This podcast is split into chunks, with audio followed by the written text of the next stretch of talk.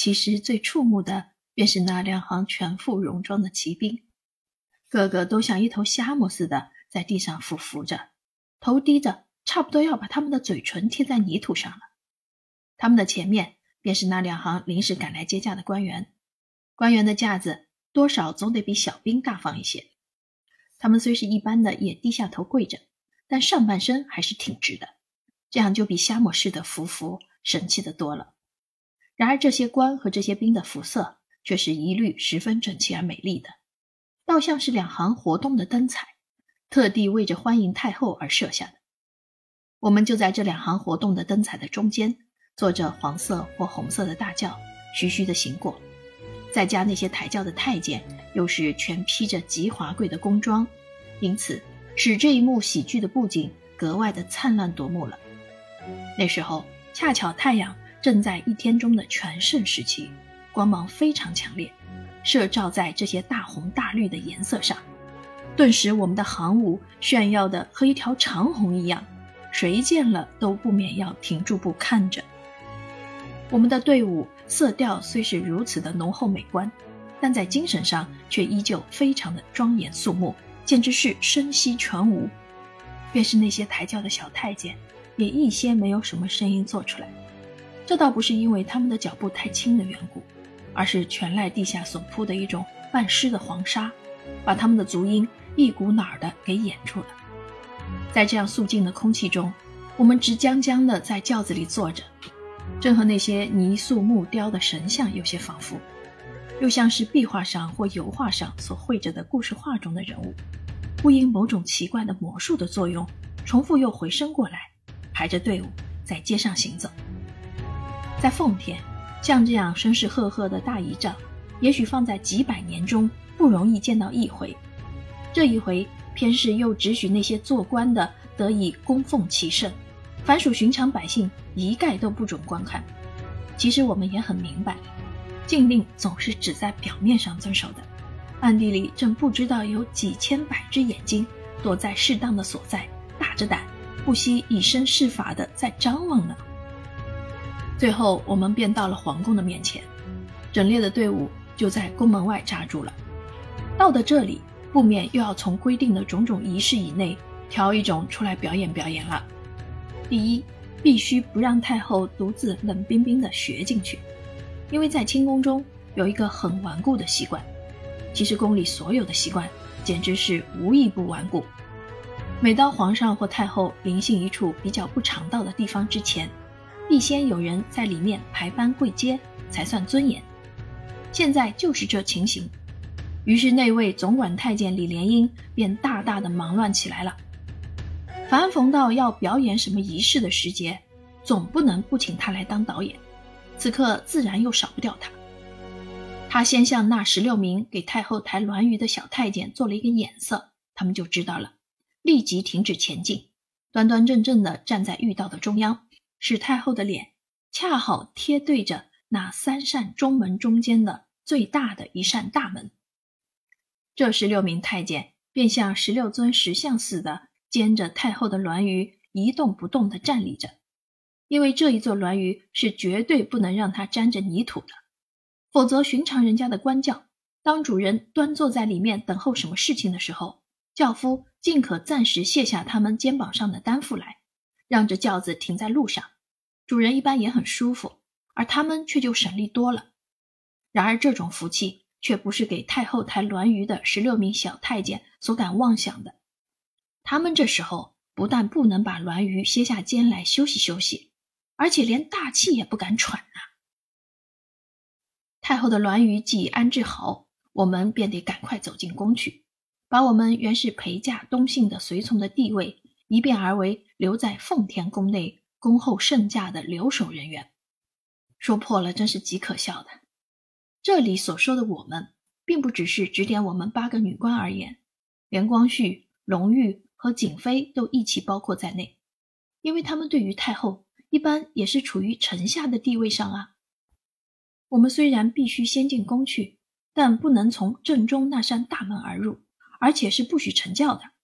于是我们都纷纷从轿子里走下来，让光绪率领着鱼贯似的，打左边的一扇较小的门洞里走进去。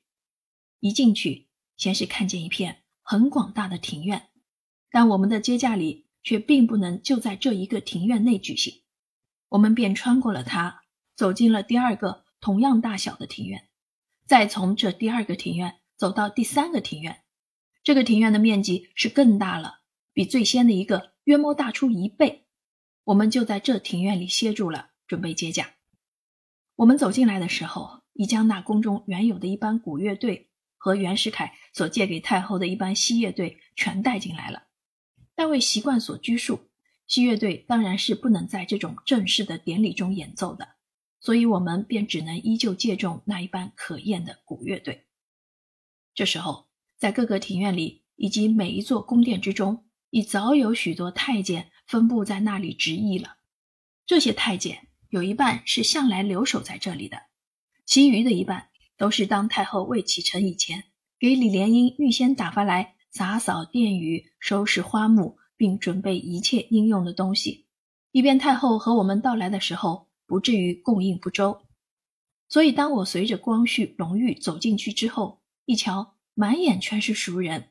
一切布置也和北京的皇宫差得很微，使我险些怀疑自己并不曾到奉天。只有几座大建筑物的式样，那是和北平截然不同的。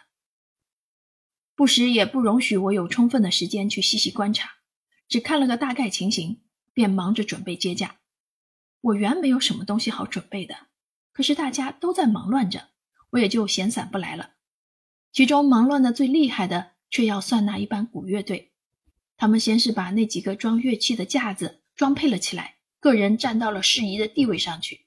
然后让他们的下手打架子上挑出几种应用的乐器来授给他们。这些所谓应用的乐器，便是铙钹、铜锣和小皮鼓等等，当然更少不掉那架九音锣。待他们每个人都有把应用的乐器捧到了手里之后。接驾的准备工作便完成了，于是就有一个太监奔出宫去，支召那独自陪着太后在大门外等候的李莲英说：“里面一切都准备好了。”接着又有一个太监跌担子般的滚进来，向我们报告道：“太后起驾啦！”这个消息一到，音乐便立即开始演奏起来，整院子的人都一齐跪下去了。光绪是跪在正中那几级大理石的石基的旁边，这样当太后下轿的时候，他便是跪得和太后最贴近的一个人了。他的背后依次跪着隆裕和景妃，在他们两位的后面，照例总是我们八个女官。我们八个人是不分什么次序的，谁在前谁在后，个人尽可随自己的意思而定，从不受什么拘束。除却我们这一起十一位之外。其余的太监和宫女们虽然依旧散布在四周，却不需排列起来，只看他们原是站在什么地方，便跪在什么地方。因此，不仅在这第三层的一座庭院里，便是在前面两个庭院里和其他各处，也都是一堆一堆的跪着许多人，凑就了一幅色调很鲜艳的漫画。可是这幅漫画中的人物，却并不包括那些奉天官员。因为他们是未奉宣诏，轻易不准进宫的，而我们此刻在排演的这一套接驾的典礼，又是久已成为一种绝对内廷化的重点，非皇宫中人是不用想参与的。我们这一次重返故乡，无论在精神上、形式上，都是和寻常人回老乡不同。第一，寻常人回乡多半是出于自动的，而我们却是绝对的被动。第二，寻常人回乡，十九是就地重游，而我们却是出临故土，所以这种情形实在是非常特别的。与其说在扮演一幕喜剧，无宁说是在目击一幕内心的悲剧的演出。究竟我那个曾经发生过什么感觉？不但如今追想起来已是一些影像都没有，便是在当日。也不见得会有什么深刻而紧张的刺激，大概是那时候的我正专心一致地在猜测太后对于这个老家将有何种感觉，因此自己反觉得懵懵懂懂的。读者也许要问，我为什么要这样的注意太后的感觉？是不是想测验他的心理？这倒不是的，老实说，乃是为了我自己。因为太后的脾气是很古怪的，如其这一个老家所给予她的印象是一种惨淡而阴沉的印象，那就不免要使他发出种种紊乱的思想和许多焦躁的行为来，以至于使我们在这出道奉天的第一日就不得过安静的日子。太后虽然已在门外给那十六名太监抬进来了，可是，一会儿却还不得就到。于是我便凑着在跪候他老人家的时候，又偷眼向四面张望了一回。这一次的张望已比先前更清楚些了。我看那几座大建筑物的外形虽和北京有些异样，但显然已曾经过一番改造的功夫，不再像是几百年前的旧宫殿了。这一番改造和翻新功夫。也都是乾隆皇帝当日所规划的。我们见了他的守则，便不禁要勉想这位英明清正的大政治家的文才和武略，而发生一种热烈的仰慕。隔了十分钟模样，太后的銮舆已打正中那一扇大门里，慢慢的抬进来了。沉闷而单调的鼓乐兀自在吹打着，但空气是格外的严肃了，像一个人独自在荒凉的古庙里。像一尊狰狞可怖的神像膜拜一样，其庄严肃穆的情形，实非笔墨所能形容。我们但听一阵悉悉嗦嗦的脚步声在石阶上响动，便知道栾舆已快升殿了。可是大家都依旧屏息气地俯伏着，谁也不敢抬眼皮来望一望。接着又听见栾舆着地的声音，像风吹叶落的声音一样的轻，因为那十六名太监。都是十二分的谨慎小心，当然不会有大的声响了。他们把栾舆歇下肩来之后，慌忙也就近处的空地上跪了下去，形成另外一堆的颜色。而太后的玉指便在同时开始溅上了他的故乡的土地。太后在一路进来的时候，想必也不免已打那轿帘的缝隙里窥看过，但她所能窥见的当然是很少、很不清楚的。因此，他老人家一下了鱼，便站住身子，用一种非常关切的神态，尽量向四面八方浏览着。他的眼力原不曾随着他的年龄而起过什么变化，此刻他又是特别的注意，所以我想他必然把这里所有的景物在顷刻间已一见无疑了。但他站了半晌，物是不动，仿佛是这些含有历史意味的景物，已像山海关一般的。打动了他的思潮了。我们这许多人还是战战兢兢地俯伏着，连呼吸也是格外的小心，以免因此惊动他。这副一人肃立，百人拜服的呆照，足足维持了十分钟之久。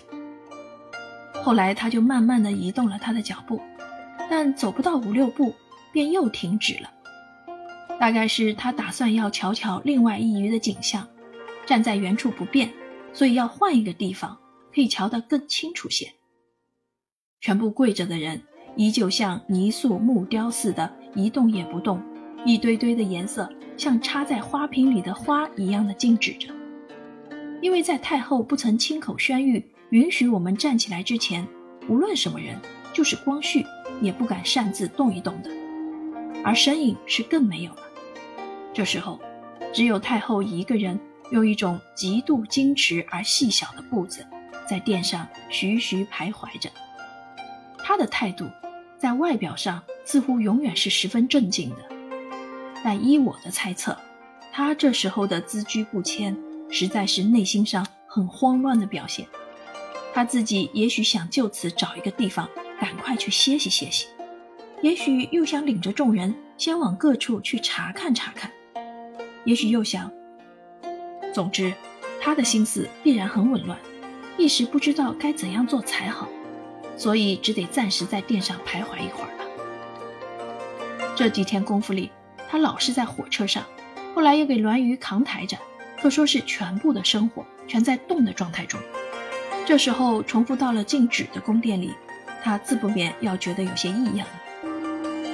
过了好一会儿，他开始说话了，这句话是给李莲英说的。把乐声止住了。我虽然不知道为什么缘故，他突然要把这乐队的演奏止住，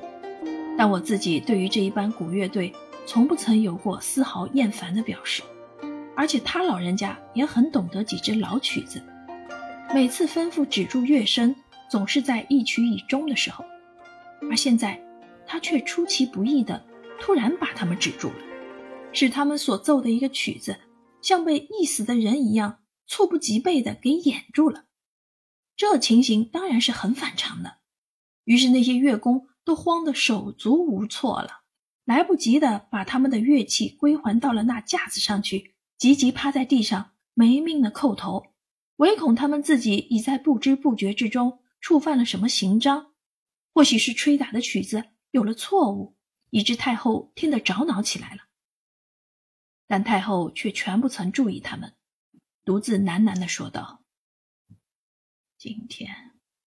乃是我们踏上这一片真正属于我们自己的土地的第一次。现在，我们是回来了，让我们依旧恢复我们的日常生活吧。他说的是非常的简单而动听，像是一个富于情感的人所说的提及话，不像是一个太后所发的命令。而这个命令里所指示的日常生活，其实只是一种处处客遵着几百年来相传的公制、沉闷欲死的牢狱生活而已。